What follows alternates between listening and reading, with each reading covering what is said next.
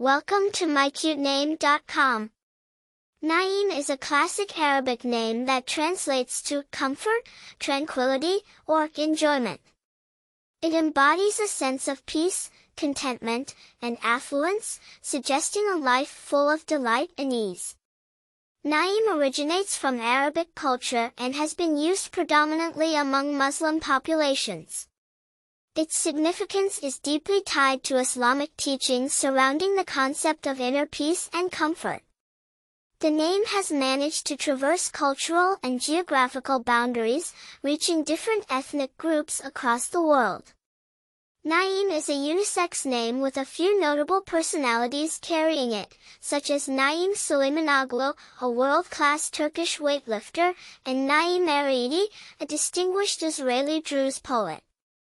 As for personality traits, individuals named Naim often exhibit serenity and great composure within their demeanor. Despite its widespread usage across continents, Naim maintains its allure by representing a foundational principle of contentment and peace. For more interesting information, visit mycutename.com.